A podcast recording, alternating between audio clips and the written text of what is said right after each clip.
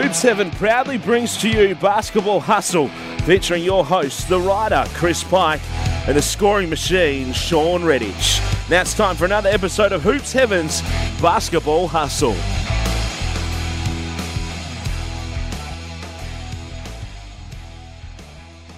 Hello and welcome to another episode of Hoops Heaven's Basketball Hustle. Plenty more to talk about once again in the world of the NBL, in the world of basketball in general. We'll certainly have a chat about Michael Jordan and his Last Dance documentary with with somebody that grew up idolizing the man and the Chicago Bulls. So plenty for us to talk about. We've got a very special guest and, and again somebody with a Chicago link, so we look forward to that. But before we before we move any further, I'm Chris Pike. Thanks for joining us once again.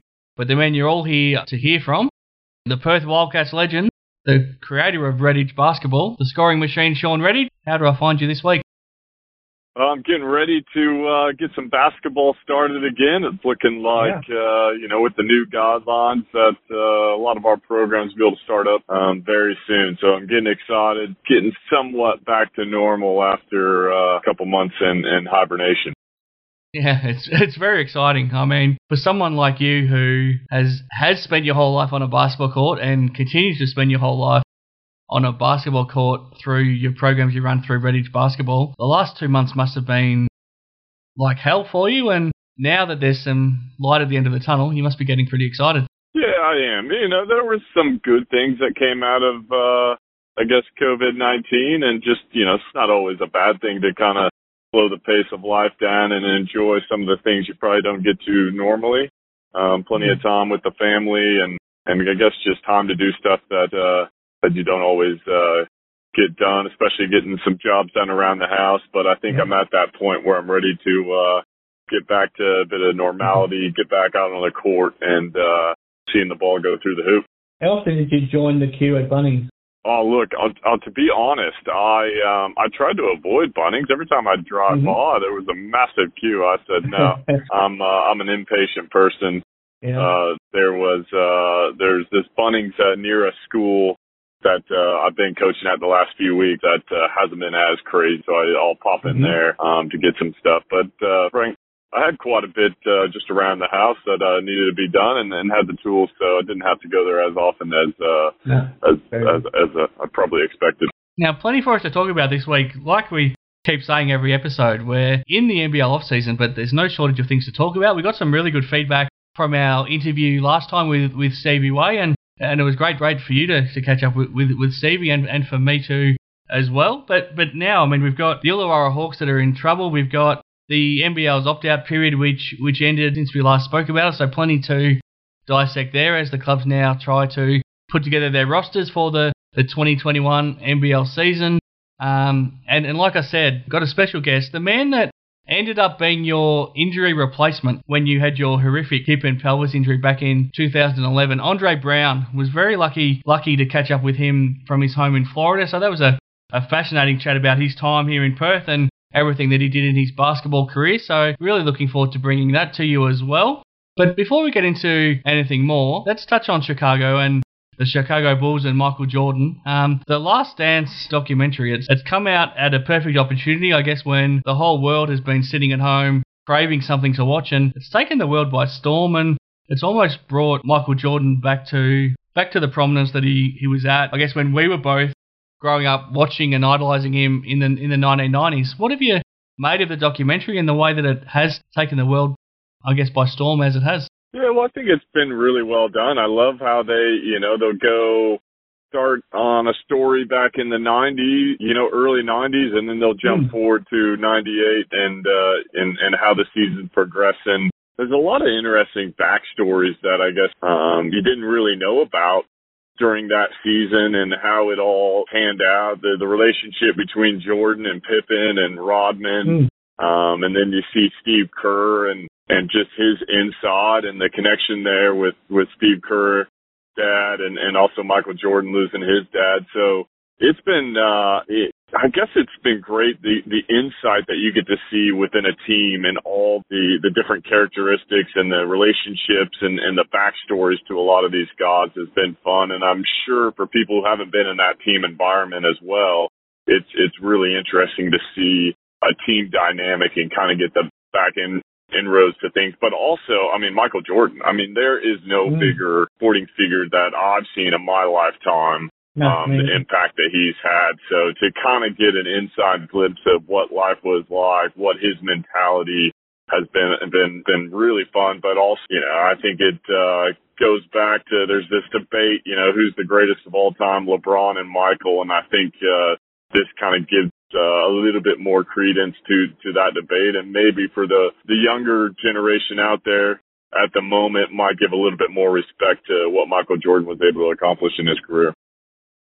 Thing I've loved about it is Jordan's always been famous for being such a private person and not wanting to open up about, I guess, his feelings on things and and to reveal too much. And he's he's kept his whole life like that. But this is the most revealing set of interviews I've ever seen him do, and it's created a, a hell of an insight into the man that's been behind behind the legend. Is it the most you've ever learned learned about him as well?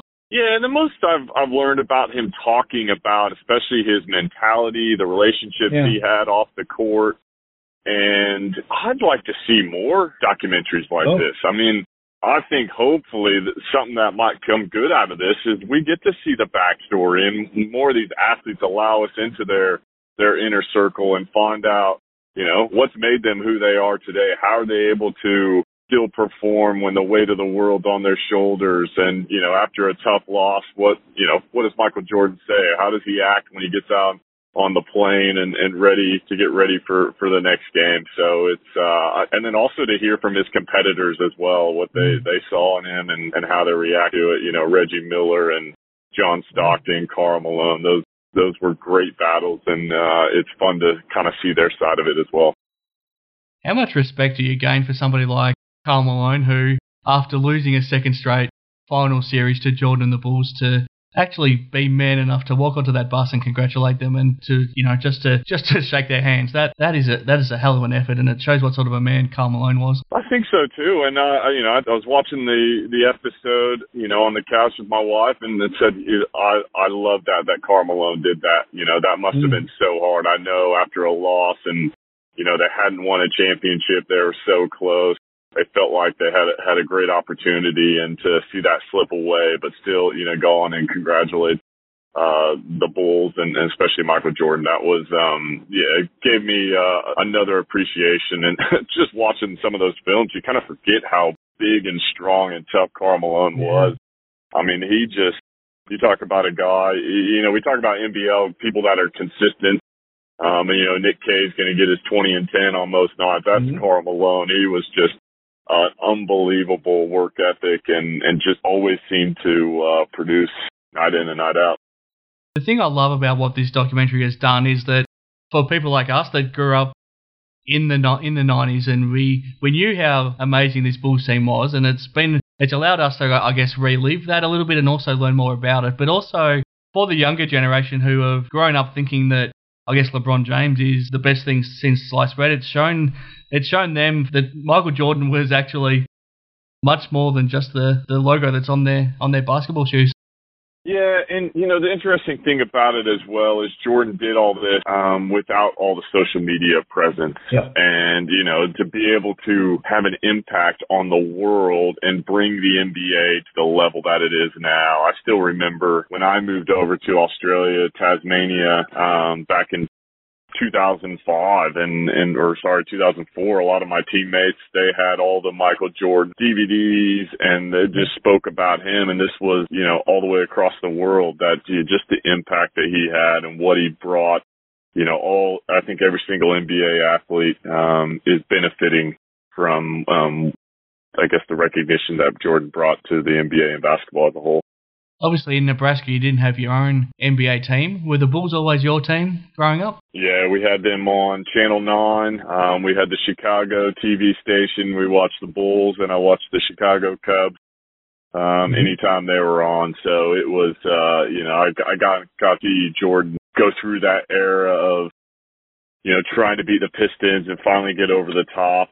And then, uh, you know, win the three championships, retire. I was, I was, that was right into when I was starting to get into my basketball. So it brings back mm. a lot of uh, special childhood memories. Did you ever get to see him play live? No, I never got to see him play live. I mean, I didn't go to it. My first NBA game, I think, was when I w- went to college and uh, got to see the Phoenix Suns Yep. play there, living living in, in in Phoenix in Arizona. So, but it was um, you know I didn't get to see many live NBA games. So I never got to see a chance to to see Michael Jordan in person, which is probably something I, I wish I would have uh, had the opportunity. But Mm. uh, yeah, I was uh, you know I still a lot of great memories of you know him just one thing I just loved about him, he just seemed to always hit the clutch shot. And, you know, if there was a basket to be made, there was no one else in the world you wanted the ball in the hands of Michael Jordan. Yeah, and I, I just don't think there's anybody that's ever walked the earth that has that same competitive drive to just have to win at every everything he does. And I think that's just that's just what's been highlighted through this that he he'll just win at all costs. And if you're his teammate, you have to come along for that ride with him, or else he just won't tolerate anything but that. And I think this has highlighted that, and it's been been fascinating to watch. And also some more insight into that from a Chicago native, Andre Brown. I, I'll speak to him about it about it later on. He's got some good insights to to provide as well. Um, let's go a bit closer to home now, Sean. We'll talk about the NBL opt-out period, which finished since we did our last our last episode, and at the time it looked like it was going to be disastrous for the for the NBL, but in the end, obviously Bryce Cotton, Nick Kay, Casper Ware, Xavier Cooks, and Matt Hodgson were the five players to opt out from their, their contracts after the after the, the pay cuts up to fifty percent for for each players were were implemented for the upcoming season. Since then, Matt Hodgson has opted back in at the Brisbane Bullets. I think we can assume he's signed a new contract, so under new terms, he's going to remain at the at the Bullets. Uh, and, and we spoke to Cam Gliddon actually, obviously. Um, last week, since we spoke to Stevie Weigh, and so sorry to forget about Cam, but but Cam was was even when we spoke to him last week, pretty confident that Matty Hodgson and the rest of that Bullets team would be able to to stay together. So I mean, it- it's actually not looking too bad now for the league. Now that these players can renegotiate a new deal, we might not end up losing as many big names as we thought. Yeah, it will be interesting. I I think the the thing is too getting some of those big names potentially back from Europe, but uh, it's good that Matty Hodgson is going to stick around. Obviously, I think there was a bit of worry Will Magnay, you know, might try Mm. and uh, go overseas or, or fly his trade in the in the NBA potentially as well. But so you know, Brisbane I think is looking good as long as they can uh, get two two solid imports. I think they're going to be competitive um, and have a real good chance next year. I think with those guards and and the bigs that they have, it's uh you know that's a good combination, especially with only two imports.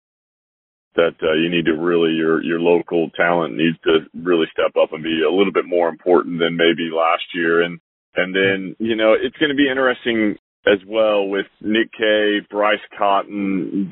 Now that they're coming out and saying they can actually renegotiate, I think there's some pretty good chances that those guys will stick around. I mean, we know they're they're both still here in Perth. Casper Ware, we'll see. Xavier Cooks. I think my guess on them is they're going to explore it a little bit more, and maybe they'll sign late. But the fact that these guys can now renegotiate, I think, is a good sign that we can uh, we could see them back in the NBL, which is uh, what everyone's hoping for. Yeah, and I guess the Perth Wildcats listeners that we've got are pretty keen to find out what's happening with Bryce and Nick. Are you are you more and more confident every day that one or both of those two will end up end up coming back to Perth for next season? Yeah, I think so. I think w- at least they'll get one of them. I don't Yeah. know. I I would. I have a feeling I'd be more inclined to say they'll get Bryce Cotton than Nick Kay. I think Nick Kay's at that point in his career where he just kind of wants to feel can he compete at that next level potentially? Mm. Can he get to a uh, a top tier European team? Uh, you know, I kind of liken him to maybe Matty Nielsen back when he was at the Sydney Kings and, you know, probably the best Australian and maybe even the best player in the league at that stage. And then he went over to Europe because he, you know, he'd kind of accomplished what he needed to here and wanted to have that next challenge. And that's where I think Nick Kay is. He just wants it. It's not obviously the money thing hurt, but I think it's also a challenge thing for him. Whereas I think Bryce Cotton is, you know, the guy's played in the NBA. He's played over in Europe. You know, as long as they can get the financial considerations, I mean, he loves it here in Perth. So I think he's Yeah. more likely to stay than Nick Kay. Yeah, I think in Nick's case, it's it's a case that he wants to challenge himself, but I also feel like he thinks it might give him the best chance at going to the Olympics next year if he's also played overseas and has experienced the European basketball as well. So I think I think it's probably twofold. He's he's thinking there, um, and I maintain that if Nick Kay leaves the Wildcats, I still think Harry Froling is the man that they should be throwing everything at. I think I think he would arrive in Perth re motivated to get back to the kind of shape and form that he was at, you know, 18 months ago, and I think he would be a he'd be a great replacement for Nick Kay if you need to replace him. Yeah, I think it's a it's a good point for for Harry. It's just a matter of what's his mindset. You know, do you want to come in as as we saw in that rookie season mm-hmm. where he was determined to kind of you know mark his stamp on the league and and show that he belonged, or is he going to take a step back where we saw in year two? Um, and and we don't know what's happening behind the scenes and and all those things. My guess is there was some some internal friction there that didn't allow him to uh, play his best. So it would mm-hmm. uh, you know we've seen a few guys that come be able to come out west, and I guess the strong culture that they do have there at the Wildcats helps them to to kind of really hold them accountable and propel them to that next stage in their career. We've talked a lot on this show over the last, you know, seven or eight months about the Cairns Taipans and how well they did with their three imports. Obviously, they could only bring two of them back now under the new rules, but Cam Oliver won't be one of them. He's signed in, in Europe, so he won't be coming back to the Cairns Taipans. How much of a blow is that that they know that they won't be able to bring him back? Yeah, it's a huge, huge blow. I think he's um, he's one of those guys that he's a rare talent and the ability to rebound, defend, but then knock down that three point shot. And uh, you know he works so well with Machado. I thought as well those two guys, a one two combination. Mm-hmm. It's a uh, it's going to be tough. It's tough to find guys like that. You know, a lot of those guys are kind of top level Europe so, uh, you know, I think Cairns Taipans. But, you know, I won't put it Cairns does they seem to always find really good imports.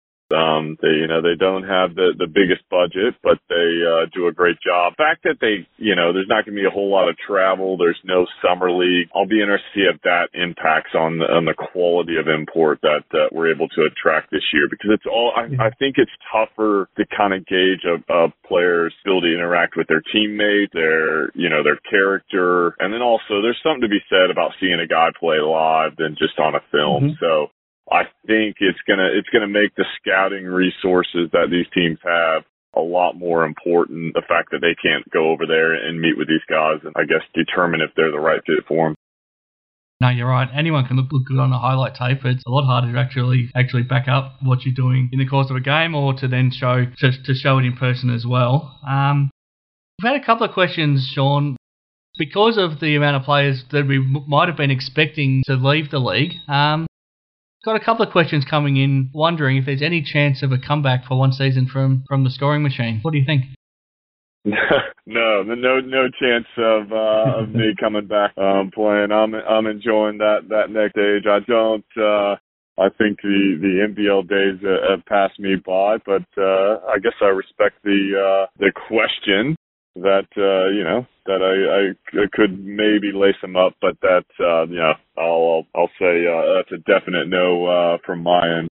Mm, well, having seen you play the SBL even as recently as last year, I think he could still contribute, but I understand the toll physically and mentally that it would take, and the fact that you'd probably have to give up a lot of your business. It probably means that it's not possible. Some disappointing news at the Illawarra Hawks. They continue to to struggle financially. The players haven't been haven't had their, their I guess their their deals met. They're they're well behind on their payments to their players and and staff. The owner Simon Stratford has had the license taken away from him, so the NBL has taken it back, and the NBL is at the moment in charge of the of the running of the club. They're trying to find a new owner. There was talk of LaMelo Ball potentially putting together a, a syndicate to buy the club. I'm not sure how realistic or possible that is, but right now they're they're in liquidation and and the future doesn't look great. I guess in the short term, the NBL is probably willing to keep them afloat, maybe for this current 2021 season if they can't find a new owner. But beyond that, I think it's probably unlikely. And unless we find a white knight type savior, um, the future of the last remaining foundation club is probably on pretty shaky ground. Yeah, I guess from my thinking is and concern is this isn't the first time. I mean, this is hmm. probably mm. the third or fourth time that it's kind of come out that Illawarra is on shaky ground. Are they going to be able to pay their players, you know, searching for a new owner. And so you just got to wonder how long they can continue that pattern over eight to, you know, it's probably been eight to 10 years where they've kind of really struggled to, and they still have a competitive team. You know, I think everyone has a tremendous amount of respect to feel like Illawarra each year is going to kind of punch above their weight and, and had some chances to, potentially win some some championships and get to some grand finals. So I think it's a credit to uh, the heart that that the team has shown over the years, but they just haven't been able to get the crowds. I mean, you look at difference between say a Cairns and a Townsville and an Illawarra over the last say eight to ten years. You know, obviously we know Townsville wasn't able to make it because they couldn't. The, the crowds just dropped off. I think from that kind of 2009 10 era to to today. They just until they they went out of the league a few years ago. Illawarra is in that same boat. The one thing Cairns has been able to, I think they can survive because they're they're filling their stadiums. But mm-hmm. you know, if they're only going to get two, three thousand people to a stadium, and they're trying to compete with a team like the Perth Wildcats who get 13,000 or the Sydney Kings who are, you know, drawing 10 to 12,000 on, on yeah. a, on a weekly basis. It's just going to be so hard. And then you don't have the, you know, it's a smaller town anyway. So you don't have those, those resources and those, those big companies that are willing to, you know, throw some, some big dollar to their corporate sponsorship. So they're, it's always going to be hard, but they really need to get that support, but they haven't had that for, for a long time. Mm-hmm. So, you know, hopefully they can get someone in there that, you know, can drive some passion, um, get some fans back in the game. But, you know, if, if, I, if you had to ask me what's going to happen down the track, I would think that maybe they'll look at relocating, um, at some point if, uh, if they can't get the sport over the next year or two or or lose the license. Uh, you know, one thing I do like is the NBL's come out and said, you know, we're going to make sure the players are supported and they will um they will be paid out their contract um which I think is what kind of the the NBL set up a, a few years ago when there was that issue of a few teams not being able to pay they kind of set up the hardship fund there is that fund to be able to to cover the players' wages, so they're they're not out of out of pocket. Uh, and so I love that the league's come out. I love that they've come out and instantly said, "Look, the Illawarra Hawks are going to be in the league next year." Um, and we are, you know, doing our due diligence. Hopefully they can find an owner sooner rather than later because, you know, come July 1st when free agency supposedly is supposed to open up, they're going to need to sign mm. some players to be competitive. Yeah, I mean, no one wants to see them see them leave. They've got such a rich history as a club, but I guess there just comes a point when we're seeing, you know, like you said, the, the massive crowds in Perth and Sydney and Melbourne. The Adelaide crowds have gone up. The the Cairns Stadium is pretty much at capacity. Brisbane seems to be on the improve. The Breakers now they're playing at Spark Arena are getting terrific crowds. Um, the the whole league seems to be moving in a positive direction, and the Hawks just seem to be the one club that that isn't. So I think there just has to come a point where, where you cut your losses, and as as hard as it is, and as as big of a blow it will be to a lot of people in in the region and involved in the club, but. Maybe it just has to happen because there's not much evidence that even if a new owner comes in and is willing to support them, that the community is going to turn out and force to support them. So yeah, let's hope that's not the case, but I think the writing is on the wall where whether it's in the next 12 months or 24 or 36 months, that they either probably have to fold or or re- relocate, and it's going to be tough. But yeah, I just think it's probably got to a point now where it's not going to change. No, I think you're right. It's a it, and I've said this before, I think on the show, is that when I came into the league, Illawarra and Townsville were the two toughest places to play. Yeah. Um, they were getting the great, the best crowds. I kind of thought at that point, you know, it was those small kind of regional markets that were actually more tailored to the NBL because you kind of had those passionate fans and there's a bit of sense of pride being a small town to mm. be able to beat those those bigger cities but somewhere along the way they kind of lost that connection in Townsville and, and also in Illawarra. Yeah, similar to what we spoke to, to Cam Gliddon about last week, just how much pride that they had running out onto the floor representing the city of Cairns up against the big market teams. So, yeah, uh, it, it's disappointing, but let, us move on, Sean. Let's go to our, our interview for this week. Andre Brown was very lucky enough to catch up with him. He, in the end, he was only in Perth for two months, but you know I got to know him reasonably well at that time, and I still have fond memories of that. And, and he certainly has fond memories of his time in Perth, and, and, and throwing a punch Gary Wilkinson's way in his last game was probably probably a nice way for, for him to, to bow out as well. But interestingly, he was the man that ended up replacing you once you had your your horrible horrible injury, and he ended up getting to stay because of because of that. Um, you didn't spend a lot of time with him. You probably only had two or three two or three training sessions. You played one full game with him in a in a home game against Townsville, and then his second game was in the game in Adelaide where you got injured. Um, what memories do you have of Andre? Yeah, I remember that first training he came in and he was just a presence about himself. You know, I think he's got the beast uh tattoo yep. on, on his on his arm and uh, you know, he seemed to throw his weight around pretty well and, and kind of hold a presence about himself and, and obviously had uh had some some tremendous athleticism. So I think that that's, you know, where you know, he was able to get into the NBA and, and have a, a present off. You know, I was only able to see him train for a few times, played pretty much yeah, you're right, two games and uh so I didn't get to see a whole lot of them in person. Obviously, I was still watching the games and you know, I think he he had an impact, and uh, you know, it could it'll be you know the thing I love that we're we're able to do is go find out what's what's happened to these guys. Uh, you know, yeah. everyone's got a story, and to find out you know kind of where their career went, what what are they up to these days. Uh, you know, I always find that fascinating, and uh, to find out uh, everyone's story from because being a you know, an import, you know, you just got so many stories. They they've traveled all around the world. They've played in so many different environments. So it's it's always fun to to catch up with uh, with those ex teammates. Absolutely. Let's get straight to it. Okay, we're back here on Hoops Heaven's Basketball Hustling. A great pleasure of mine to reconnect with somebody who it was only a couple of months that he ended up spending in Perth, but I spent plenty of time with him. Obviously, Sean played alongside him. Ultimately, ultimately, it was only for for one full game before Sean went down injured, which we'll we'll chat about in a in a in a little while. But yeah, a great pleasure for mine to reconnect now with with Andre Brown. We find him in in Florida right now. He's a native of Chicago. Andre, thanks very much for joining us. Yeah. Hey, thanks for having me. Appreciate it. Appreciate it. Before we get into some basketball talk, Andre, obviously the whole world right now is is struck down by COVID nineteen. In your experience there in, in Florida, you can tell us a bit more about exactly where you're, you're living. What's what's how has life been affected so far? Well, you know, as you said, I'm I'm out here in Florida with my family, man. My wife's from from Florida, born and raised. Um, I'm a Chicago kid, so this is a big change for me. Yeah. But uh, the, the the weather kept me down here, so I can't I can't complain too much. But I mean, it's it's it's it's been it's been good for me out here. You know, pretty much established myself out here um, as a coach now, and you know I had my first son this year. Living here has been tremendous. I always be a Chicago kid, like I said. I'm in Chicago, but as far as you know, everything that's going on, you know, uh, me individually, I'm taking precautions. My family's taking precautions, um, and the world's affected by this unfortunate, you know, pandemic, man. And it's it's kind of got everybody at a standstill. So I'm just being patient, you know. I'm I'm praying, uh, making sure my family's good. Uh, we've been good. You know, we've been following all the rules and we're just praying and hoping, you know, uh, something happens. I don't know you know, we'll get a vaccine or what may happen, but we're just praying for a positive outcome on this. So, you know, it's an unfortunate situation, but like I said, on top of that, spending more time with my family. Mm. Um, I'm enjoying the beautiful weather in Florida.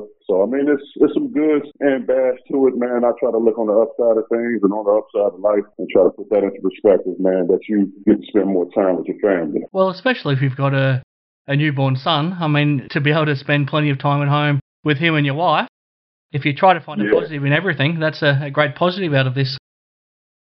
Absolutely. Absolutely, absolutely. You know, he's giving me a new outlook on things, man, and uh, making me want to be a better person hmm. and show him kind of some of what I went through, but want him to be uh, better in that aspect. So it's it's a wonderful experience, man. Fatherhood is great. Before we talk about your experience down in Australia at the Perth Wildcats, obviously you're a, you're you're from Chicago. You played, you know, you grew up in Chicago. You played high school basketball at Chicago. You went to college at DePaul in Chicago. So Chicago is a huge part of your life. The other big thing that's happening in the world right now has been the Last Dance documentary. I'm assuming you've had a chance to mm-hmm. watch it. What have your impressions been of, of what you've seen, and I guess how the the whole world has been caught up by Michael Jordan and the Chicago Bulls once again? Well, I mean, like I mentioned before, I'm from Chicago, man, yep. and that Michael Jordan's been huge, man. I've been watching Michael Jordan since I was a kid, man. I remember mm-hmm. when they, you know, won their 1993 championship and how the city just went crazy. Yeah. They were, you know, the, the police had to shut down, you know, certain uh, streets in downtown. So it was a crazy time, man. And looking at the last dance, just kind of took me back because when I was a kid, I used to collect Michael Jordan basketball card. So I was mm-hmm. always a big fan. I always admired his game. He was competitive, man, and seeing that in another person, it just kind of gave you fire to want to go out and do what he did or kind of get close to it. So it, it took me back, man. I mean, Michael Jordan to me is, is is at the top of that top of that list, man, and everybody else following. You know, it, it's it's it's a good time now that that they're showing this. You know, while everybody's inside, yeah. inside to you know kind of trying to show too how great of a player he was, and also you know for the new generation, you know who never got to see Michael Jordan play or you know understood kind of what he brought with that Chicago team. Because you see kids today, they're all wearing the shoes. they don't really know who Michael Jordan is, yeah. you know, and that kind of that, that that last dance kind of put everything into perspective, man. It was it was a good thing for us. I'm glad you know the world got that. That was a positive from a sports uh, outlook. So I was, I was, I was very proud of that. And to be from Chicago, it meant a lot too, because we got a lot of, a lot of players that come from Chicago, and we knew what Jordan represented, and we knew, kind of knew what Chicago was about, and it kind of, you know, it's like a family. You know, the basketball world is small, so it's kind of brought us together in a, in a crazy way. Everybody's talking about it. You know, that every day is new. Is there anything new you learned from the, the documentary, or was there anything that surprised you, or or did were you just happy with that it was so well made? How, what, what was your what did you come away feeling about it? Nothing. The only thing that kind of surprised me was I didn't I didn't realize that Scottie was underpaid, Scottie Pippen, mm. from all this time because I, I I knew I knew how good he was, and I yeah. knew that he complimented Michael Jordan so much. You saw so many so many things in Scottie that you didn't see, and I didn't know that. That kind of threw me for a loop because that was surprising. I thought he was, you know, at least the second uh, highest paid player on the team, but he wasn't. He was like the fifth or the sixth, and that's crazy. Yeah, but everything else wasn't a surprise. Um, you know, Jordan, people mentioned uh, Jordan as a teammate, and BJ made a strong argument or a truth that, I mean, he couldn't be that nice of a guy to really have that killer mentality. Oh. What guy do you know yeah. is the nicest, you know? You know, he means, he means well. You know, yeah. he, he loves his teammates at the end of the day, but when it comes to one win, if you can't be nice. Yeah. and that was, I don't, I don't think that's um, something that people saw, you know, understood. So, but it was great, man. It was great. I'm not gonna lie. It, it, just took me back because I used to have all the Michael Jordan tapes and all the uh, everything when I was a kid. So yeah, seeing clips I, like this, yeah, me like, too. We we caught that phase down under even. Yeah, yeah. So it, it, it was it was fun, man. It was fun. I, am glad. I'm, I'm, mad it's over. so I wish well, we had another. Ten episodes almost seems like it wasn't enough. it needs 20 episodes, man. That was a long season. Um, let's let's take a look at your your own journey, Andre. Um, obviously, after after your time at, at DePaul University, where you had a, a terrific career, you started out playing playing in Italy, Montenegro, Korea, um, I think you had a yeah. stint in the G League as well. And then life brought you to the Perth Wildcats. Obviously, during that 2010 2011 season, I think you firstly arrived because Matty Knight got injured, and then you ended up staying once right. Sean Redhage got injured. Ended up being two yeah. months. You went to a to a playoff run, and I still remember that that three game series against the New, New Zealand Breakers, and and you had that remarkable yeah. win over in New Zealand in game one, but then Kirk Penney, that game that he played in Perth is, is one of the all time great NBL performances. And then game three just didn't go to plan back in New Zealand for, for you and the team. Yeah. Um, I guess, first of all, how did it come about that you, you were the man that ended up arriving mid season to try to, to cover for those, those injuries? If I if I think back, man, I think I was sitting home. I'm not sure mm. why in particular I was home. I think I came from. I think I was somewhere else, and maybe the season ended or something like that. But I remember my agent calling me about Australia, and and my first my first initial thought was they got basketball in Australia. you know, I'm like, uh, I never been to Australia. Mm. So it's like, no, they got basketball. You know, it's a big league. You know, I did my research. You know, I saw, saw how strong it was. Saw that they had guys like Kirk Penney. Yeah. And um, I believe it was, uh, I remember, uh, I didn't know Andrew Bogut was from there. And it was another kid, too, another yeah. tall kid. Played for the, I want to say he played for the Kings. He was like seven feet. I forget his name, but he was nice. Mm. And I'm like, okay, they got a pretty nice league. Yeah. And it was me coming over there was one of those, I didn't know I was going to be there, you know, longer than I was. I'm going to go come over here, you know, do my month, uh, fill in for this guy and leave and get out. But, you know, unfortunate incidents happened with Sean, um, and I ended up staying. Mm. So that to me was good because, you know, I felt appreciative and, you know, the team wanted me back. They kind of vouched for me and, you know, I was, I was willing to stay. I was just mad that, and, and me in particular, no one knew. I was upset at the fact that I didn't have more time to prepare. Sure. And, and, and more of a time with the guys because those little months, they went back quick, man. And, I wasn't I wasn't in the best shape as a player. I wish I was there for the full season to where though I got acclimated with the climate change, um, and everything else because it was it was it was different for me. I took two planes to get over there like 22 hours. So Yeah. I remember coming in. I played good the first game against uh, Big Luke Schenscher who was there, That's right. seven footer. So yeah, you know they had some some good players, man. It's a tough league. It was a tough, tough league, you know. And I had a great time outside of basketball. Um, like I was telling you in the conversation earlier, like the people were nice, man. They welcomed me in with open arms. It was fun. I was doing things I've never done. Like we did that uh that banquet where we had where we danced on stage. That's right. I think it was League Joe. It was it was a fun time, man. It was it was like a last. I forget what it was like a. Uh, we did like a play or something like that. So Yep. it was fun, man. I, I had fun with those guys. You know, they, you, and, and just hanging with a team like that kind of.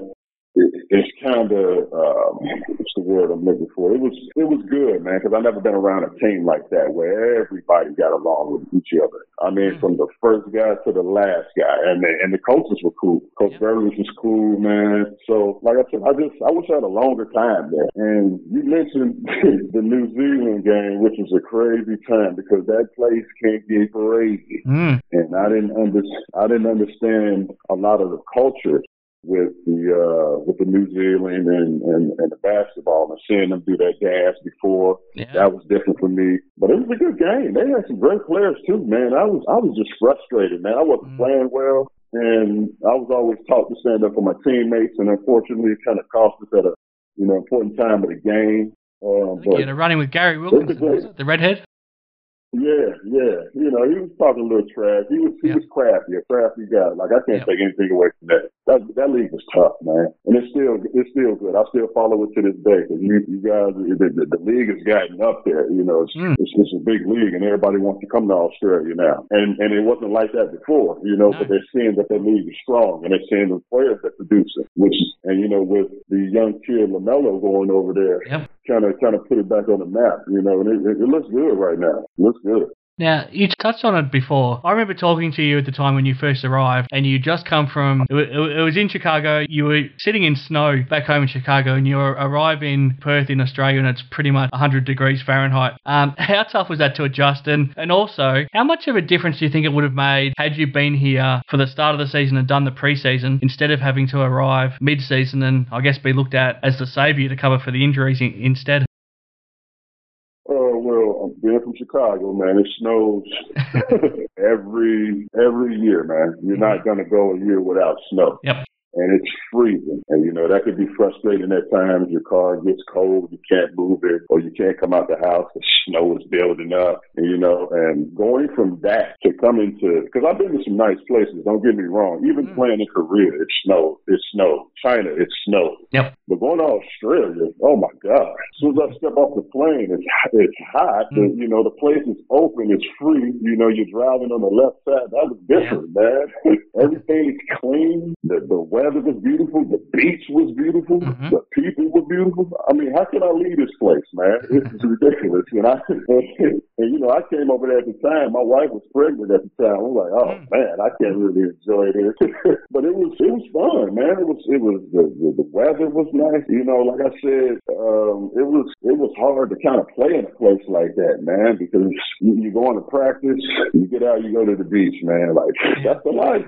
You know, the the food was great. I, I had I had a good time, man, and, and I, I, I look back, I, I wish for me as a player, you want to get acclimated with your teammates early, you know, preparing for a season. And I wish I would have got that opportunity, knowing what I know now, seeing how big the league was and what it did, what it would have did for my career, you know, had I sustained a great season, um, it would have looked good, man. Mhm. I mean, being with those guys early, we would have knew each other's games early on. I would have been in better shape. Um, You know, it, it, those those are the positives I can look at from it. So it, it's that's always the plus. You know, the, but coming in, how I came in, it's kind of hard to you know, because you don't know if you're going to throw off the chemistry of the team or you can be, you know, a, a plus. You just never know. It can work out or it can't work out. You just hope mm-hmm. for the best. But we, you know, those kind of things would already been dealt with, you know, had we all met earlier, you know, and it just, we would have been that much stronger toward the end. So however it worked out, I still enjoyed it. My teammates still welcomed me, man, and treated me as a brother. Even without basketball, we had a good time. So I still talk to a few of those guys today. So it's, it, it goes beyond basketball. It was just good meeting good people, and I appreciated that. Now, the second game you played, obviously the co-host with me on this on this podcast is Sean Redhage. You only got to play one full Yeah. game with him. The second game was the game in Adelaide where he went down, went down, he went down with his injury, and, and it was it was one of the most horrific things we've seen. Where in the end he ended up, I think he fractured his pelvis, he dislocated his hip, and, and we were very quickly Oh, yeah, yeah. play basketball again, and he, he'd be lucky to even be able to walk normal normally again. Do you remember that that incident, and do you remember what you were you were thinking when you saw it happen? I, I, I, do remember that, and I remember going in the locker room. He was in so much pain, Yeah. and the doctor saying it was his hip. And no basketball player, I, I don't care if you're on an opposing team or on your team, you don't want to see a guy get hurt. And seeing that, I mean, I'm thinking about his health first. You know, I'm thinking about family because I'm just that caring guy. Like, ah, you know, I hope you get through this. You know, so some players, you know, you get hurt, you don't know if he'll come back mentally. You know, it can, it'll, it'll throw your game off or it'll steer you away from uh, coming back to play. But uh, in the same sense, it was an opportunity. You know, a guy goes down, I had to be ready. I had to prepare myself right then and there mentally that you're going to be here a little longer. So Yeah. you better get with the get with the program and get acclimated with that team a little bit faster. So it was it was good for me, but it wasn't. Hmm. And you know, I'm glad I'm glad Sean pulled through as well, and I'm, I'm glad he got you know he got back healthy. Yeah. But you know, you don't want to see that, like I said. You know, you don't want to see that, but it was an opportunity, and I had to be prepared at that point. I mean, to think that Sean was able to come back from that injury and end up playing Oh almost yeah, 200 more games in the NBL and win three cha- championships, and then today to still be playing at a state level here in Perth, that, it's, it's pretty remarkable to think given how serious that injury was at the time. Right, no, absolutely. Like I said, most guys you don't come back from that, Mm. you know, and um I think he was a little bit I don't know, Sean me and him were around the same age. I don't know how old he was You're then. the same age. You are the same age. But okay, okay. So I mean, it all depends. You know, if he had that, you know, it, it could have been one of those things like, all right, this is it for me. You know, I'm done, man. Yep. I can't do this no more.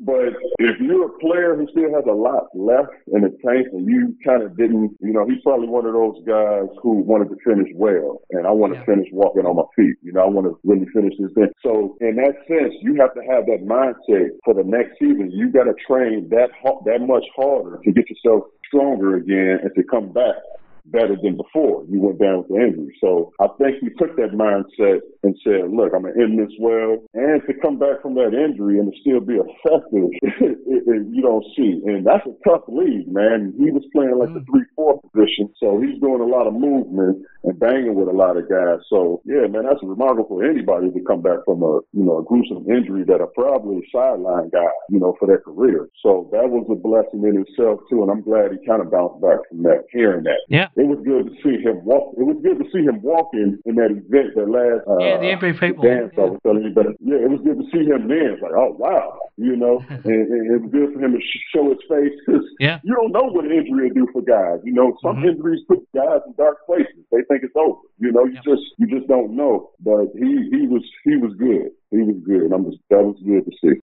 Did you manage to get through your career without any serious injuries? Uh, Is your body pretty good right now?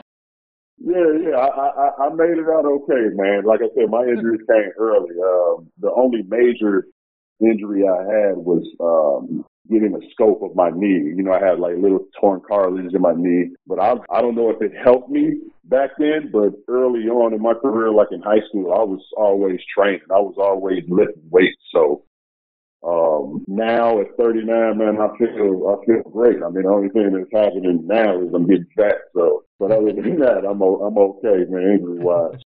With that Wildcats team you were part of, if I if you were to know at the time that they would go on to win, I guess what what are we in the in the eight years since they've they've won five more championships and and guys like Damian Martin and Jesse Wagstaff who you played with have now won six championships with the, the Perth Wildcats. Did Wow. you get a sense Wow. then that they were on on the I- I- on the brink of something special?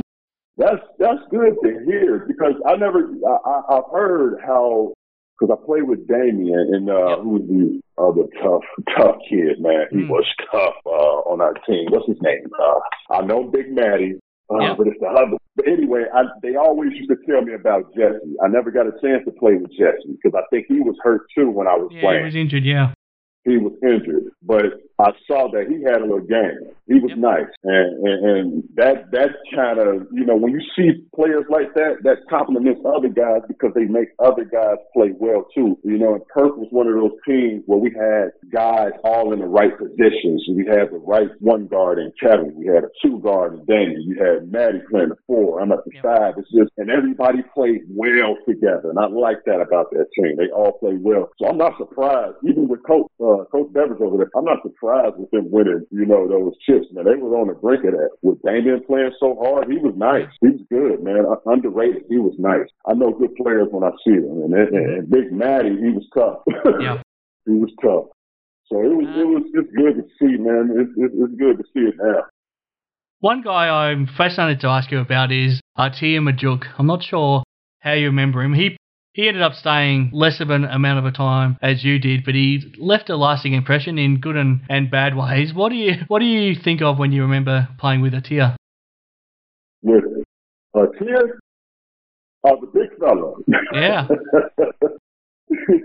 yeah, he, he he was funny, man. He was he was super young too. I think he was a rookie. He was just coming out of school, Yeah, so you you could tell you could tell he needed some grooming, but it was potential there. It was Yep. it, was he was maybe six ten, six eleven long and and athletic, and he had room to grow. And as a rookie, my my mindset, my work ethic was probably a lot higher than his because I, I hung with guys older than me, so they always kind of groomed me into that sense. You know, I remember some of the guys getting on him about coming late to to uh, weight training. You know, Damian and those guys used to get on him, and I used to, you know, like, come on, man, you got to kind of get a routine, but you don't want to, you know, come in. You're the rookie. You can't be the last guy in the gym, you know. So he had he he had potential. I'm not sure what he's doing now. I know he he stayed over there for a couple more years, right? Yeah, he's, he's a fascinating story. The end of that season, he got drafted by the Lakers, never ended up playing in the NBA. He went on to spend a lot of time in Lebanon, where he's now a citizen and he's played for their national team. But this past season, he came back to play in the NBL and he was playing at the New Zealand Breakers. So it's good to see him back. But yeah, it's been a, Oh, been a very interesting nice. journey for a guy that was very interesting when he was here. Yeah, he was funny. He was definitely the the laugh that we needed on a daily basis. He was a funny kid, man. He was a funny kid. Thinking thinking of that final series that you you did end up playing in, do you do you, do you think that if it wasn't for Kirk Penney in that game two in Perth, that it, it was potentially a championship that got away? Uh, I, I, you know what? I think so. They were they were the only complete team with him. He made everybody better, and he was the only, and the only advantage he had over Kevin. He was bigger, and, and and he got experience, and he can. I didn't know he could shoot it as well as he could shoot Yeah. it. So you take him out the picture, those other guys, you know, those other role guys. Now they got to play basketball, you know, because he's been making it easy for you guys, and we we had a better team. We had uh, Damian is is you know a tough guard, you know, and we had one of those guys in him. I I can see us winning that, even with my antics, man. Me on the outside looking in at the team. Yep. You know, we had a good team. That was a good team, and I and I saw every player in Australia at the time. We had a good team, man, a great team. So yeah, I think they would have won that easy, easy. Another thing, I think I'm testing my memory, but I think you were part of it just before you went home. The team took a tour of the new arena that was being built. Um, do you remember that? Do you, I think you were part of that, and it's remarkable to see what's happened since. And virtually every single game in the nine years since, it's been completely sold out with 13,000 people in that in that new stadium. No, uh, I didn't. Was the new stadium? I didn't get to play at the new stadium. I don't No, think. I did. I think we went on a tour while it was still being built. I'm not sure if you, not sure if you were. Right, right. I had, I. I had.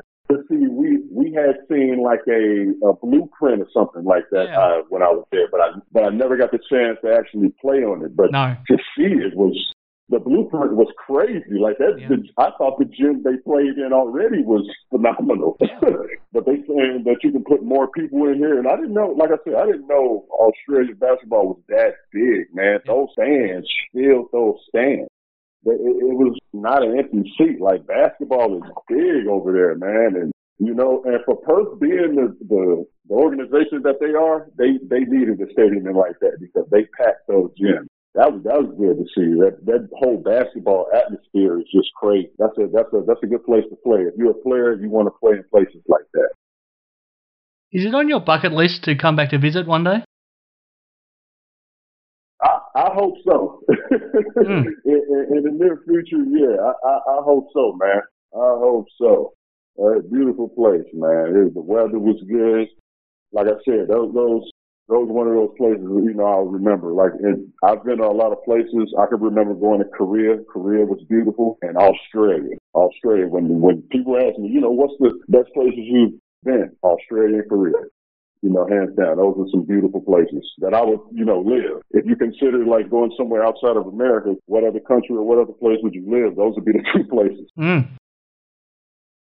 Now, when we when we look at it, 2011 was a long time ago. Can you just talk me through Yeah.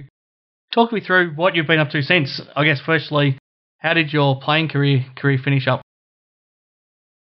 Well, I ended up finishing once I left Australia. I had went to a couple other places. I went back. I actually went back to Korea Yep. in 2012, 13 season. Then I played in Mongolia for uh, two seasons. Uh, then I finished up in 16, 16, 2016, 2017. So, uh, but during that time, you know, uh, you're getting things in place kind of toward the end. So I'm glad I, I was able to get those last two or three years in. Um, and for me, it was it was really about the traveling, man. Like I, Yeah. you know, I, I, was tired of traveling and being away from my family. It, it was kind of getting to me at an older age. So I'm like, you know, it's time to kind of sit down. I, you know, I'm I'm I'm good, you know, financially wise, and you know, I can, you know, take the time to really chill and be with my family. Lived in Chicago for a while with my wife. Uh, we ended up moving back to Florida. Uh, during that time, I was training because I, you know, I kind of always wanted to train. Even during the season, I was training guys. I had turned to a trainer in Mongolia, training some of their, younger players and running different clinics and camps there. Um, now, um, three years coaching high school basketball at American Heritage in Delray, and it's another American Heritage in Florida where uh, former NBA player Raja Bell coaches there. So Okay. it's a pretty it's a it's some pretty good basketball out here, and I'm you know just trying to establish myself. You know, a Chicago guy, because uh, not too many people know me, but you know they kind of know me now since I've been out here, kind of uh, put myself out there. So you know, I kind of been doing that, man. That's what I love. Like I said, I don't, I, I, I haven't lost the love of the game. Uh, you know, I still stay close to it. You know, having my first son was a joy, and you know that's something I'll have him around. You know, I've, I've, I've got my daughters. Uh, my oldest just graduated from high school. Wow. Uh, I have my yeah. that, that lets you know how old we are. um, so I mean, and my, and my and my youngest daughter, she's eight, so she's doing different things. They're all tall. Um, hopefully, they get into sports. Um, but other than that, man, it's just been living life. You know, trying to stay clear of you know of this nonsense that's going on, and, Yeah. and, and staying safe with my family, man. And you know, it's an unfortunate situation, but you know, like I said, we all got to look at the positives from this, and you know, I, I, I'm blessed, man, and I can complain, but I won't, you know, because hmm you know we're, we're blessed, so not, nothing more you can ask for. You talk about how financially you were well placed after after your playing career, and I think it's I think it's uh, important for people to realise, especially guys in your shoes who grow up dreaming of playing in the NBA, but knowing that if that doesn't quite work out, you can quite easily make a very good living playing basketball by doing what you did and going going overseas. So it, I think it's important for kids to know, probably that are in high school and college right now, that there's plenty of other opportunities out there if you don't end up making a living from the NBA. Yeah, true. um, when I was, was like, um, I was in, I, I was just leaving DePaul, and I don't know if you know the name Juwan Howard. Absolutely, yeah. Uh, he okay, he he's played in the NBA for for a while, and I was this was one of those times where I was like, yo, I'm an NBA player, man. I'm I'm not going overseas. I can't do it. You know, I'm, I'm an NBA player. He's like, yeah, you know, don't, young fella, don't worry about it. And he's always been my advisor since then. He's he was the first guy that gave me my first two two suits to uh, Yeah. Wow. wear uh, when you travel. So he was always a guy that I would go to for advice. And he was like, yo, young fella, don't worry about it. You know, it's okay. We know you're an NBA player. Just go work on your game. Come back stronger. I'm like, nah, nah, you know, I, I want to make money here, blah, blah, blah. And he said, he said, let me ask you something. That, that you can make money over there, right? I said, yeah. He said, the money's green. I said, yeah, the money's green. Well, go make that money and come back. The NBA will always Yeah. be here. And from then on, man, I, you know, I always was like, you know, whatever opportunity that God blesses me with, I'm going to take it and I'm going to try to grow from that. And from then on, you know, I started, uh, I went overseas to Italy my first year, I ended up playing with Mahmoud Abdul Rauf, who, uh, Yeah, wow. who's, whose name, Chris Jackson from LSU, for guys who don't know, hell of a player Yeah. he was kind of my mentor on that team, and I got an opportunity to play with him my first year. And, and, you know, it, it you, you, you, that's why I said I always had guys um, who were older and always advised me, you know, and kind of groomed me into that guy. And I was I was fortunate, man. And you know, it's opportunities everywhere.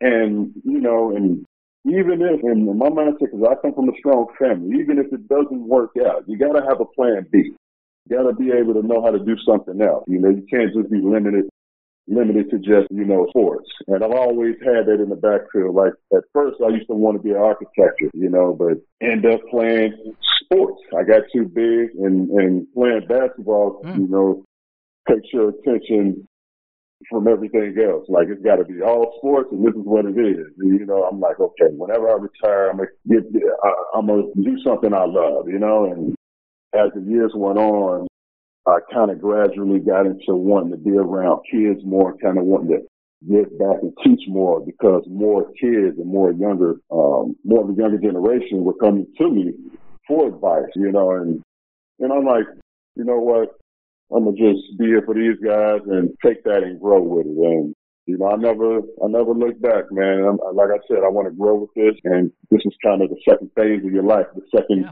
Transition. Some guys can do it, some guys can't, but you got to have that motivation and that desire too, because. Like you said, even with basketball, there's opportunities everywhere, man. And everybody's not going to make the NBA. but like Ju- like Juwan said, the money is green over there too. hmm uh, um, coach, coaching is now something that has no expiry date on it. You could easily do it for the next 40, 50 years of your life. Yeah, You absolutely. End up liking it. Do you imagine coaching now being what you do for the rest of your life? Yeah, I can I can see it. It's uh just to kind of keep me around basketball, you know, whether it's coaching, whether it's training, whether it's being a mentor, whether it's you know anything, man, because that's been my passion, that's been my love, and you know, this is something I want my kids to see, you know, the, you know, having that fire, that desire with anything, you know, not just sports, just with anything. But this is what I love. This is what got me to where I am, and it's only right and fitting that I give back, you know, mm-hmm. because I had guys like Juwan Howard who took me under their wing and kind of showed the way for me, you know, other guys from Chicago too who kind of paved the way for me and always looked out for me. So I just feel in my heart I got to do the same, and whether it's coaching or anything, teaching, I just want to be, you know, part of that or be that guy. Would you consider going overseas again to coach? And could you come down this way to coach? We've got plenty of Americans involved from a coaching sense in the NBL right now. No, in uh, Perth, in Perth Scott yeah, Roth is uh, now an assistant coach. We've got Will Weaver as a head coach, and you know Dean Demopoulos has been down this way. Um, there's plenty of opportunities. Yeah, it's like you said, if the opportunity presents itself, of course. And especially in a place like Australia, that's a beautiful place, man. And um, being around professionals and already having that pedigree and, and giving them kind of uh, my expertise and things I can do to strengthen what they already have going on, man. That's you know that's kind of what I want to be a part of. So Mhm. I'm open to any opportunity Um, um, this is this is for the love for me. I do this. I do this for free, man. I would play for free. This is for the love. I like being around kids, professionals. I, uh, I, I you know, I talk to my coaches now, you know, who've coached me in the past, just you know, to get advice, um, different things. You know, it's it's, it's it's a fun process because I'm learning all over again. You know, from the from the other side. You know, I'm and and it's fun, man. And yeah, I'm I'm open to all opportunities. so that was that I started this awesome. discussion asking you what it's like being the father of a, of a newborn son. What was it like being the father of a of a teenage a teenage girl growing up? What sort of a what sort of a dad were you, and what's it like now knowing that she's she's graduated high school? Oh, that's tough, man, because the girls are tough. The girls are, I think, a lot tougher than the boys. Mm. Um, and, and, you know, from, from the baby stages, they're just, the the they're babies. and to see them grow up so fast on you because, you know, having my daughter, I was still kind of playing. So I didn't see her as much during my playing times, but got to see her more when I retired, you know, having building that building more of a father daughter relationship and seeing her grow up and um seeing her uh have boyfriends now and different things was just crazy to me, man. I'm like, oh, I don't know if I'm ready for this. So but, you know, you look at it now, graduating, man, you know, she worked hard and you you, you kinda are okay and proud to know that, you know, you was a part of that growth and a part of that process and part of that her her her path to getting where she is. And you know hopefully now she takes takes what she knows you know further on down her journey because you know it, it's it's she's young and she's got a whole life ahead of her. Mm. so and, and even more so having a 17 year old man I like Yeah. like I said I feel like an old man so but but but, but it, it's fun. Man. It's fun uh, raising my kids and and, and um, being being that dad, being that fun dad, man, and being a part of their growth and you know continuing their success. You know, is all you know I try to do. those potential boyfriends have some of them been pretty scared when they open up the door and and they find you standing? Uh, um, fortunately, I, they haven't come my way, so it, it hasn't been really none of that. I haven't, I haven't met them. Uh, you know, it's just phone conversations, but but not personally. They, she's already given them the um, the the, the four one one. My dad's big, he's six nine. You you don't want to come over. so they take their advice. I, as long as you're home by eleven, I'm good with everything. As long as you're home by eleven. Very good, very good.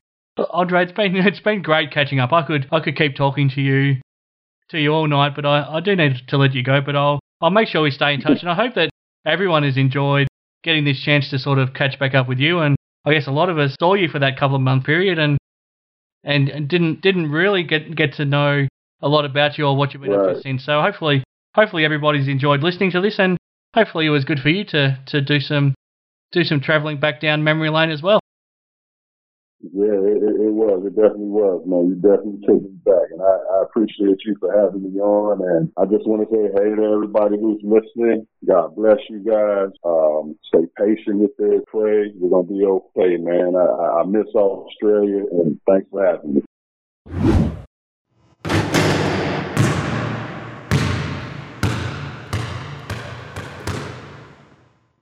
Okay, big thank you to Andre Brown for that interview. Hopefully you all enjoyed it, and and yeah, we spoke a bit about you, you there, Sean, Sean, as well, and hopefully you enjoyed, you know, I guess finding out some of those questions that you had about about what he's been up to since and what he did think about his time in Perth. So yeah, a, a great honour of mine to catch up with him. Now let's move on to things closer to home, Sean. You were getting prepared to play another SBL season in Perth with the Perry Lakes Hawks. You were you were there for the preseason blitz, and the season was meant to start the next week, and then all of a sudden it was postponed, and now, as of last week, it's been been cancelled for good. Um, what's your reaction to the season being called off, and do you think it's the right move, and what sort of an impact does it have have on you personally? Yeah, look, I think it's disappointing, uh, but I think also is to be expected. You know, you saw NBL one come out and cancel theirs pretty quickly. I think you got to realize that the SBL program there, um, they're pretty expensive for these clubs to run, Yeah. and uh, obviously everyone is passionate about it. But when you've got you know, a lot of the junior sports and the domestic comps not being able to currently run, it was just going to be a huge drag on a lot of these clubs as well. So I think to kind of set them up for the future, who knows what the comp was going to look like? You're not going to most likely have fans either. So I think it's the right call by by the SBL to cancel. My understanding is there might be something in the card um, as a replacement for for mm-hmm. the SBL. Um, what that looks like, uh, I don't know the the full details there, but the you know they're trying to do something to especially give uh, give the players a, a chance to play over this period and I guess build into what I think is probably going to happen is you'll have an NBL one West out here as well. So, you know, maybe a chance to kind of save some of those resources and then kind of go get NBL one West built up to a point where, you know, kind of kick it off with a bang and I guess give a little bit more planning as well because these, these domestic, you know, these clubs, SBL clubs, there's a lot of volunteers. There's a lot of people that go in, you know, you know, if you're going to come and really build up the SBL and potentially, I guess the NBL one program, you want to do it right. So I guess give some time to, and some resources to make sure everything's going well and they can kick off the right way next year. Yeah, I think it was the right decision just because there's no way for a club to make money through their SBL program if crowds aren't allowed to come to the building. So what's the point of of paying for the competition to go ahead when you won't be able to have imports anyway. There's no way of making money through it. No one's going to be able to see it unless we, we stream the games, and, and that audience is going to be pretty limited and, and not certainly not a money making audience. So, yeah, I think for the clubs, for them to focus on their WABL programs and their junior programs for, for, for the you know the coming months and once once the restrictions are lifted and they're, and they're able to open up their courts again, I think that that's pro- probably the smart move. But from a player's point of view, especially guys, I guess, preparing back to the NBL next season or trying to break into the NBL. Now that there's no state league competition anywhere across the country, what sort of an impact does that have on the players that they basically can't play at all this off season? Know, it's hard. I mean, you see some of those guys that do play, and it really helps them going into that next NBL season because they're already in game shape. They've got game conditioning. They've been able to kind of have the ball in their hands a little bit more, so they've got a little bit more confidence um, when they step on the on the court at the NBL level. It'll be you know, I, I, my guess is some of those guys will miss out on contracts because coaches aren't able to see see them performing on a weekly mm-hmm. basis. And uh, you know, obviously, we've all been out of the gym for for a while, so it's going to hurt the uh, the skill levels there. Yeah. So that from that point of view, and then you also look at the guys, kind of those NBL one, you know, your eight, nine, ten guys, or NBL eight, nine, ten guys that kind of go and play in the off season, earn a little bit extra cash, and um, you know, able to stay in shape. They no longer have that. Plus, they've taken you know up to a fifty percent pay cut. Um, mm-hmm. it's, uh, it, it's kind of hard. And even, you know, even in today's paper, they were talking about some of the AFL players really struggling financially. So, it's uh you know it's going to be it, it I feel for those guys that aren't aren't able to uh you know go and play and and I guess one they're going to get minutes whereas sometimes in the NBL they're you know they were getting five ten minutes a guy like say Reese yeah. Bay here in Perth where you know went over and played in New Zealand last year my my understanding was going to go play again this year so they're they're kind of really hurt and then you don't know what when the NBL is going to start as well so those guys that are out yeah. of contract so I really feel for those guys because uh you know a lot of that revenue has dried up for them. Could this also mean that we've seen the last of you playing at this level? Would you consider coming back next season, having 12 months, you know, completely out of out of playing the game? Oh, look, I think uh, for myself personally, I, I take it kind of day by day. So Mm-hmm. Uh, you know, we'll, we'll get across that bridge when we need to. I guess down the track, you, you know, I'd probably say November, December. You know, if you urge to to play, you, you kind of uh, you, you assess the situation there. So I won't say definitively that was this is the the end, but is, I mm-hmm. guess it is a possibility. It's always tough, you know, especially at my age to uh to I guess to come back after you've been out of the game for a little while. Uh no, no no, I, I, I would find that that would be a really hard gig, and I think you're doing yourself and your teammates a little bit of a disservice by by mm-hmm. going that route. I think you got to do go one or the other. I don't think you can uh, you can do a great um, a great job if if that's um, you know by by doing that. It just to me, I think it'd just be too hard. I, I think you're right, but I thought I'd throw it out there. Let's wrap things up, Sean. It's been a been a big show. We've had plenty to talk about. And when we throw in the interview with Andre as well, it's been been a been a huge episode. So yeah, plenty for us to still still dissect, even though we're in the off season. And one thing I want us to try to have a have a crack at moving forward in these off season episodes is is pick some of our all time best teams. A lot of people have been been doing that in, in I guess this isolation period, and I whether it's our all time best all first and second Perth Wildcats teams or the best imports that you've played against, the best Australians that you've played against. Um, you know, we'll come up with a whole list of different different teams and different different players. I just thought it might be something to, to get get some interaction going with our with our listeners and also to to get our minds cracking and and I know that it's something you enjoy trying to, to have a go at picking your best teams. We've had a lot of discussion about if Bryce Cotton or Ricky Grace is the, the best wildcat of all time and discussions like that. So we'll put our minds together and think about all the different type of teams that, that we can we can pick and we'll we'll do one different one each episode. Anything really stick out that you'd be looking forward to to putting your mind mind at for that, Sean?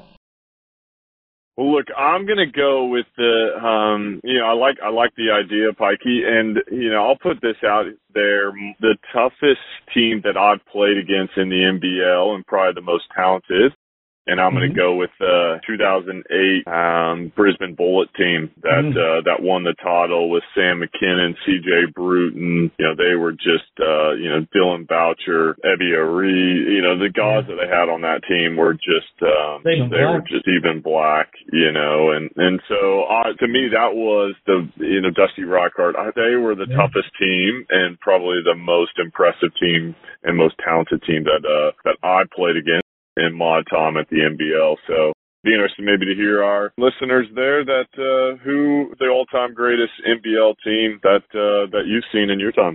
Yeah, let's throw that out there for this week. That's a great way to start, and then we'll come back with, with something else next week as well, and and get some feedback on that too. So, been a big show. Thanks to Andre Brown for joining us. Thanks again, Sean, for, for your thoughts on a whole range of things, and hopefully everyone enjoyed tuning in. And thanks again to Hoops Heaven for making it all possible head to hoopsheaven.com.au to get all of your basketball gear. I've noticed that they've got some some old 1990s Chicago Bulls gear. There's a, a 1990, I think it's a 1996 NBA Finals Bulls jacket, which, Jesus, if, if someone wanted to buy that for me, I would almost never take it off. So, some amazing things there at Hoop Heaven, so make sure you support them. We'll be back again with a big show next time, but as I leave you, what can we have some final thoughts for from the scoring machine? Well, I'm just going to go straight out there. We talked about this, you know, obviously Jordan and, uh, you know, Michael Jordan is the greatest of all time. I, I, I have some arguments with my coaches. Um, most of them are a lot younger than me who think LeBron James, but hopefully hopefully um, the last dance is uh, is given a lot of the younger generation a perspective of, of how great Michael Jordan was, and uh, you know it's kind of just highlighted uh, some of the things that he was able to do. It's been been fun to to watch, and if you haven't watched the last dance, I definitely uh, urge you to uh, binge watch that uh, over the next week.